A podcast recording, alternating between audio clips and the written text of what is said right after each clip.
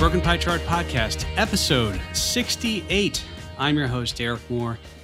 This week, we're going to be talking about is inflation really bad? Why does everybody seem to be worried about inflation? And how is inflation good, maybe for consumers in some regards? How is it bad? And why is this problem with deflation really tied up to uh, it, it hurts debt? And holders of debt. And when we think about debt, there's no debtor larger right now than the the U.S. government. Um, seems like they're spending trillions of dollars every week, or at least trying to at, at this point. So you're going to hear. I'm starting to hear a lot about, you know, our our prices is inflation not only going to be lower, but are we actually running the risk of deflation? And what does that mean? So, in some regards, I mean, you might think, okay, well, if prices drop, that's kind of good for consumers, isn't it? And we've seen certainly a lot of industries over the years that things have dropped. In some industries, you know, they, they don't drop. So, to kind of before we get into this, um, I'll say that no, deflation isn't necessarily bad. If you are a consumer, maybe if you're a company, but there's different types, different causes, and what happens to margins. It gets a little bit, you know, uh, kind of that classic it depends word. But there's no doubt about it if you are a issuer of debt like the US government, um, a lot of people think you can inflate your way out of debt. Uh, of course, that means you don't necessarily keep adding to it, but that's another story. Um, and I'll show you how this is really a problem for uh, for debtors. So, first of all, w- what is deflation? What's inflation? How should you even sort of look at this? Okay. So, uh, I'm going to link to a couple past episodes we did. We did um, how the value of the dollar is, you know, you're losing value, purchasing power over the years. I'll link to that episode. I'll link to, uh, I think I've got a couple episodes. Um, we and this also get into into the idea we mentioned this in the episode on you know should you throw money or your mortgage or should you uh, you know systematically invest it the extra payments you would have made into the into the market. Um, i'll link to that episode as well because this also plays into the fact that you know if you have inflation the value of your debt theoretically uh, goes down over time. So we're thinking about inflation. Uh, remember the old you probably remember this from you know first couple weeks of uh, an econ 101 course. And generally inflation uh, is measured by what's called the cpi the consumer price index. And there's pros and cons and debate about whether it's the right measure how they measure it the weighting. Uh, but in theory you've got this basket of goods. And you know you, you go and you have that basket at the at the grocery store and we're theory theoretically at the grocery store and uh, you know, if you had a basket that was big enough, you know, you'd put a, a car in there. You'd put milk, eggs, bread, salmon, chicken. Uh, you know, owner equivalent rents for houses. I won't get into that. Uh, anyway, housing cost, medical cost, education cost, all those things. You put it into a basket, and you'd say, if I had these this group of goods, what would the cost of everything in that basket be? And then you know, it's weighted by like you don't need uh, thousands and thousands of pounds of eggs, uh, but you might need a car, you might need a you know a place to live, and so eggs might be weighted one something of the you know a tiny percentage of the overall basket, if that makes sense. And over time, the CPI, and I'll link to this if you Google CPI and Fred, but I'll put a link to it in the show notes. That uh, that shows what the CPI is over time. So, for example, you know, back in uh, 1982. And why am I going to 1982? Because I'm going to show you. we talk about adjusting for inflation and, and productivity gains and, and how different things have gotten cheaper. Uh, I'm going to use that year as an example. But 1982, the CPI in theory would be $96.53. Remember, everything you put into the basket, how much would the basket cost? You pay your $96, you walk out. In 1999, uh, the CPI was uh, uh, was at 166.58. So if you go to the store, buy your basket, fill it up, uh, 166. Uh, great. I walk home with a basket. How I put a car in the basket and I can walk. Anyway, it doesn't matter. And then in 2019, at the end of 2019, the CPI was uh, 255, 65. And so that was um, the CPI in at the end of 2019. Now, I haven't checked it. I, am going to Google uh, as we're doing this here. Uh, CPI Fred and uh, and typically they use kind of the all all items urban consumers one. Um, and actually, what you found is, uh, you know, at the end of 2019. Um, actually, what was this? You know, I might have the wrong one for. I guess technically the end of 2019 was 258.44. I think in my example is I used 255. Anyway, uh, February was 259, right? So that's the cost of the basket in theory.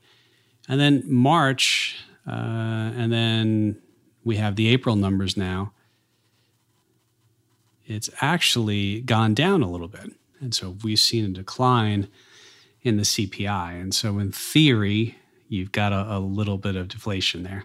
Uh, but I think it's it's still too early to tell.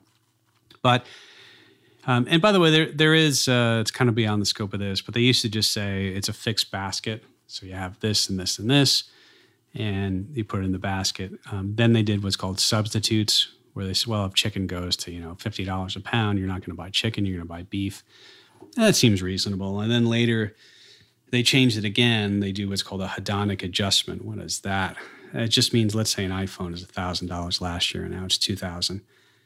They sort of um, they do an, an adjustment based upon the increase in the quality or the speed or the offering, whatever it is. So, you know, if you get double the value, in theory, you didn't have really any inflation on that iPhone. But anyway, I'll, I'll just leave that there. So, this idea of is um, is inflation um, do we need inflation and why is everybody so scared of deflation i mean you hear people saying uh-oh we're going to be if we have deflation, that could be a problem. I mean, what's what's wrong with falling prices? And this gets into a, a little bit about what's what's sort of good examples of prices being lowered and, and what are bad ones. And I would say, in general, over time, uh, you would think, okay, well, uh, wouldn't it be good if if the cost of everything that we bought went down? Well, there's, there's a couple caveats to that. Number one is um, if your wages go down, you know, by 10%, and everything that you normally buy goes by down by 10%, well, you, you didn't gain anything. But if your wages go up 10% and everything else stays, stays constant, well, now you have 10% more, more cash in your pocket. And so you're paying less for the stuff that you need. So I pulled, I'll put a link to this chart, uh, but I pulled up a link to uh, what is this price changes January 1997 to December of 2017. And it was kind of interesting just how different some of the inflation or deflation has been with certain items. So, for example, if we look at the chart, the overall inflation, that's what it's probably what a little bit over 20 years, right? Because January 97 to January 2000. Anyway, it's about 20 years. Um, the overall inflation was up 55.6%. And so if you annualize that, uh, and you can annualize that by saying, you know, the decimal of that is 0.556, so 1 plus 0.556. And then you do on if you turn your iPhone calculator, don't do this if you're driving, but you turn your iPhone, your Android phone calculator horizontally, you do 1.556, and then you hit that X of Y button, that's an exponent and then you do um, that to one divided by 20 which is like 0.05 anyway it winds up being about uh, what is that about four oh, about 2.2% annualized okay? So that's what prices in general have been going up. And so what's fascinating is uh, new cars household furnishings and clothing there's been pretty much no inflation in the cost of those things. And since wages have gone up, though, wages have been going up at uh, you know more than more than that general fifty five percent. going up a little bit more. But let, us say wages going up, you know, three percent annually or something like that. Anyway, um, you've been able to buy more clothing for your dollar, more household furnishing, and more more of a car. Um, and and cars are a little bit different because also if your borrowing costs are less, right? If you borrow twenty thousand dollars at ten percent versus at you know zero percent interest, that's your cost. But that that's with a loan. Um, but those have, have virtually remained unchanged. Um, so again, you can buy more car, more you know. Although house cars theoretically have, have gone up a little bit um, because all the the technological stuff they put in there. But cell phone service is down about fifty percent. Uh, software and toys are down, I don't know, like 60 to 70%. And then TVs. TVs are something like, you know, 98% cheaper than they were back in January of 1997. And that's all good stuff, right? If, I mean, we're paying less for our cell phones, less for uh, toys and clothing, and cars haven't gone up. TVs, I mean, TVs, they're, they're practically giving them away right now, right? But here's the bad side of this. Um, so housing, housing is pretty much you know goes up with uh, inflation. Food and beverage, same thing. It's up about fifty five percent or about two point two percent annually. Um, and I should mention, um, you know, when I'm saying 97% is the drop in price of TVs, that's over 20 years. So you need to annualize that. But the cumulative inflation we just said was plus 55.6%. And then childcare and medical care services are up like 120%. Um, but here, here's the crazy ones college textbooks, college tuition are up, uh, you know, something like 180 to 200%. And hospital services, uh, you know, over 200%. And so, um, by the way, it's kind of a good example of, um, you know, when you think about hospital services, and we'd have to do a whole different webcast, probably in multi parts, to talk about the problems in, in healthcare and insurance. But you know, healthcare for a lot of people who have insurance, they don't even care what something cost. Um, so the, you know, there's no skin in the game for consumers theoretically to to bargain and and do those things. Then college textbooks and college tuition. Um, what do you really? What do students have unlimited uh, access to? I mean, theoretically, have unlimited access to student loans. And so colleges and textbook providers could keep raising their prices up and up and up. But if students can get loans, I guess you know they can. Uh, that gives those two areas the ability, and that's that's another podcast in itself. Uh, but general, you would say, okay, well, prices going down is really good. So, what would make a price go down? And you can kind of see sometimes uh, if you've got complicated things like, you know, uh, medical services or hospital services, right? You've got the insurance problem in there, and um, but you know, in government involvement, government backs loans, uh, issues loans for college tuition and textbooks. Um, you know, I suppose if you gave unlimited funds or loans for to buy a TV, they could have kept the price up further as well. But here's good deflation. Good good deflation is you know, if you have productivity gains, if you've got innovations, technological innovations, uh, more efficiencies, and you know, that's that's really good.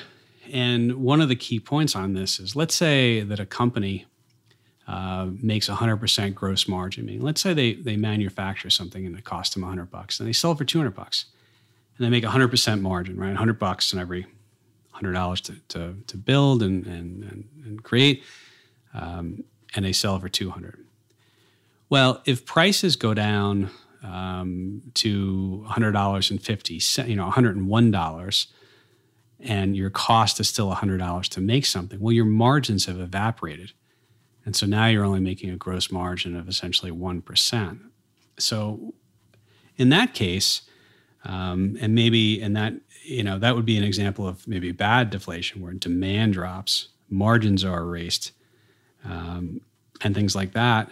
Um, but if you have a technological innovation, and now this company can make something for fifty dollars and sell it for hundred dollars, well, price, you know, got cut in half. but also the cost to make the product got cut in half. And so you've got technological innovations. Um, and that's good. It maintains margins and, and things like that. The other thing that people always seem to, to worry about deflation is the idea that if consumers believe that prices are going to go down in the future, why would they actually buy something? Um, why, why would they, you know, why would they do that? Well, I mean, I think prices falling, um, you know, is is good in a general sense, um, as long as it, prices aren't falling because everyone's losing their job and wage, wages are going down and there's no demand, um, you, you, know, in the market. Um, people would put off purchases, obviously, uh, because if they're unemployed, I mean that that's problematic, right? And they shift what they spend their money on to only essential things if they can. But um, you know, computers have been going down, TVs have been going down every every year, um, but people don't necessarily put off the purchases of those items. I mean, uh, if you're kind of you need a computer and the computer that you have uh, stops working, you might say, "Well, I, you're not going to say I'll go without because I think they're going to be cheaper, or I'll get more for the more bang for my buck a year from now." um, you're just going to get the computer, right? So I think it's, you know, with cars right now, that's an interesting one. A lot of people are trying to see, you know, should I buy a car because they're, um, they've got so much supply glut on on the lots. Will they bring down prices? Maybe some people are are waiting. Uh, although I think more of that is, uh, you know, not only um, from places not being open, but also, uh, you know, unemployment, right? But anyway, so I mean, I, I, think deflation can be good. Deflation can actually be good, um, but the, with the caveat is if if you've got some sort of an economic situation and unemployment's going up and wages going down, demand drops. Um, typically, if margins are going down, you know, corporations might have to. That might lead to layoffs. That might lead to, uh, uh, you know, not not innovating as much and different things like that. Um, but one of the interesting things too is so if you look, um, one of the ways to to do this is, if you want to measure uh, the cost of something, remember we talked about that that CPI, right? Um, and I'll give you an example of of something there where deflation's actually been super helpful. It's hard to believe. Remember, I told you about 1982. Well, back in 1982, we had a, a number of issues with the phone industry, long distance industry. Number one is if you wanted to get a phone, you had to get it from one company. Remember, it was AT and T had, you know, you didn't buy your own phone. You, you went down to the store and you rented the phone. It was that beige phone, whatever it was, with that long cord. And um, also, they they had a monopoly. And back in 1982, I forget where I got this from. The cost to make a 10 minute phone call from New York City to LA was $5.15. $5.15. And that sounds egregious, right? You couldn't even imagine. I mean, think about it now. Um, and by the way, the way you would uh, bring that into 2020 dollars is if you took the, the cost of $5.15. The way to do this is your CPI, remember that cost of the basket in 1982 was $96.53 uh, at the end of 2020, and I think I, I gave the wrong number, but I, I, worked this out on on my uh, notepad here. If we use 255.65, the way to inflation adjust um, dollars from one year to another, like the inflation adjusted price, you take the CPI today divided by the CPI for the year um, that you're you want to inflation adjust it. So 255.65 divided by 96.53, uh, you get like two point something. Anyway, in 2020 dollars, that 515 in 1982 would be equivalent to spending $13.64. Could you imagine spending $13.64 today to make a 10, 10 minute phone call? I mean, of course not.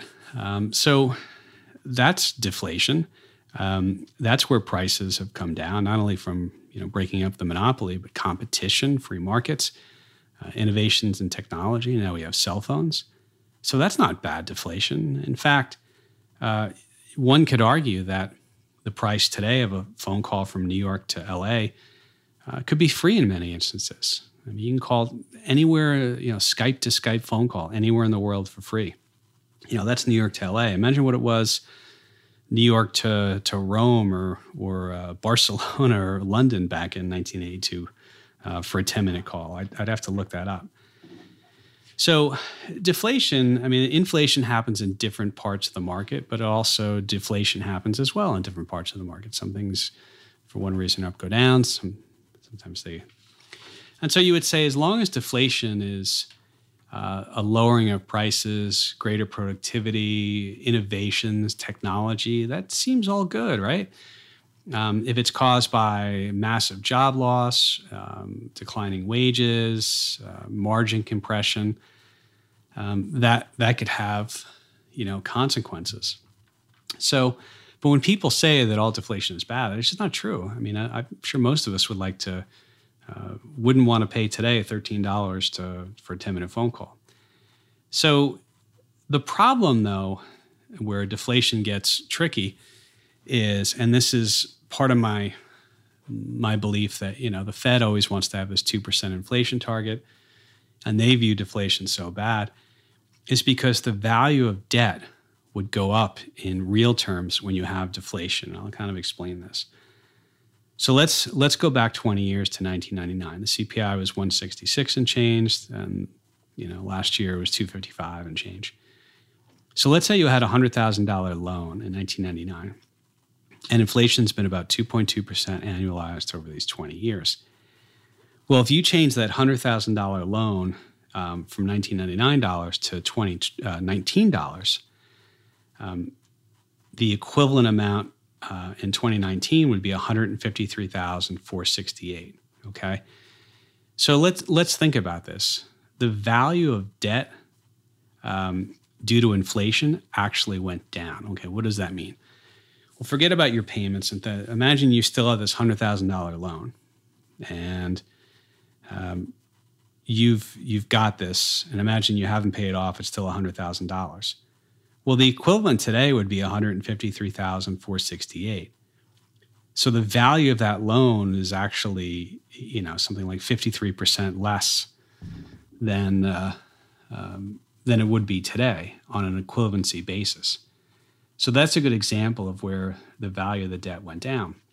Let's flip that. Imagine we had, um, you know, about uh, the same deflation, and imagine it went from 255 and 99 on the CPI to 166 in 2019. Well, that $100,000 loan in equivalent dollars today, if we had that deflation all those years, would be only 65,160. So if you've got a loan for $100,000, um, the value of your loan in real terms went up. Uh, meaning, in, in theory, in today's dollars, you owe way more than you did previously. And if we if we equate that, maybe this will make uh, a little more sense with uh, we think about the national debt.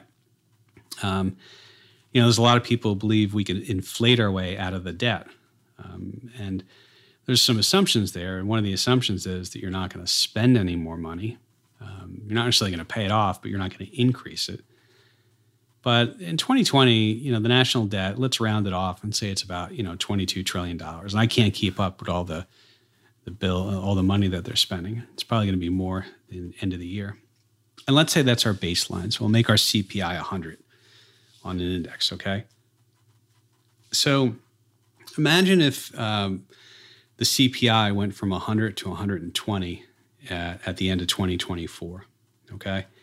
So that's about a 4.7% annualized increase in inflation. And you're like, okay. So in 2020, the, the debt was 22 trillion. In 2024 dollars, uh, to inflation adjusted, that same 22 trillion would be 26.4 trillion. Okay. And here's why you can see when you have inflation, uh, the value of the debt in real terms actually um, you know goes down. And so you've probably heard about this GDP as a as a uh, or debt to GDP ratio. Okay, and there's different. There's debt held by the public, and then there's total uh, you know GDP. Uh, but let, us use an example of where the GDP of you know gross domestic product, the the value of all the finished goods in a year, is also 22 trillion, and your debt was 22 trillion. So your debt is 100 percent of GDP. Okay, not great, right? It's pretty high. Um, but here's the interesting thing: let's say GDP grows by 4.7 percent on an annualized basis. Okay, and that's all it all it grew. The nominal, so not not uh, not real GDP, because that would be uh, adjusted for inflation. Um, but now your GDP would be about you know 26.4 trillion. But if your debt stays constant at 22 trillion, your debt to GDP would go down. It would go down to 83.3 percent.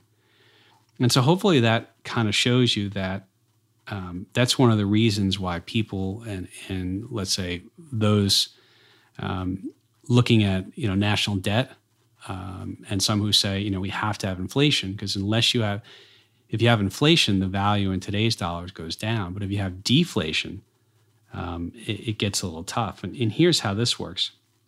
Imagine we flipped it again. So now prices went down 4.7% a year.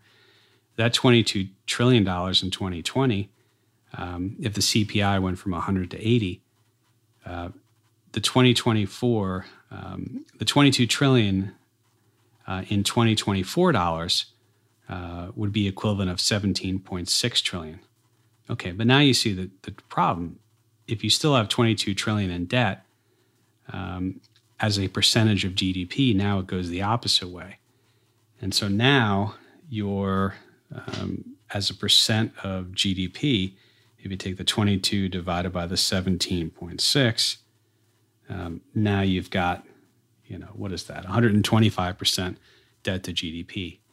So it gets a little bit wonky, um, but I think it's an important point where a lot of people, you know, you can see that this is one of the reasons why people fear inflation. It's because of debt. If you are, if you've got debt and you've got deflation, and the more you have of deflation, um, in theory, the value of your debt in real terms increases instead of decreasing on an inflation adjusted basis. So to kind of wrap this this up, I'll put some the links in the show notes. There's a couple things that I, I think is important. Number one is just understanding the difference between inflation and deflation and understanding um, there's good deflation, I think, um, goods and services going down, innovations. You know, if it costs a lot less to make things, I mean, you can imagine if you had, uh, you know, a cobbler. Wasn't the cobbler the, the guy who did the horseshoes, right? I think so. Imagine he had a guy in, in a, you know, a shack uh, making iPhones. Well, they would produce, you know, one at a time. Um, and maybe you had all these cobblers. somebody have to email me. I think it's cobblers, right? Do the horseshoes.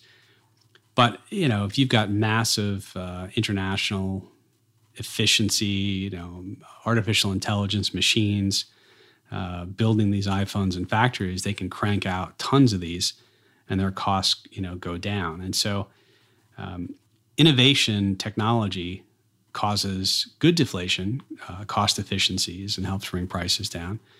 Um, you know, certainly a lot of people don't like Walmart, right? Because they feel like they they drive out some local businesses, but um, their efficiencies, their ability, you know, logistics and purchasing power, all this stuff um, has certainly caused lower prices. You know, you can argue about what's been the unintended consequences of that.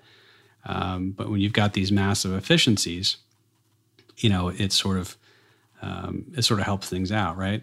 So, you know, you bad deflation is when you know massive unemployment Nobody wants it. Nobody can afford anything. Nobody wants anything. All these companies just have these glut of inventory. They got to reduce it down. They're not making any margins. They wind up having to cut more workers. They're not going to invest in new machine, you know, new machines or anything.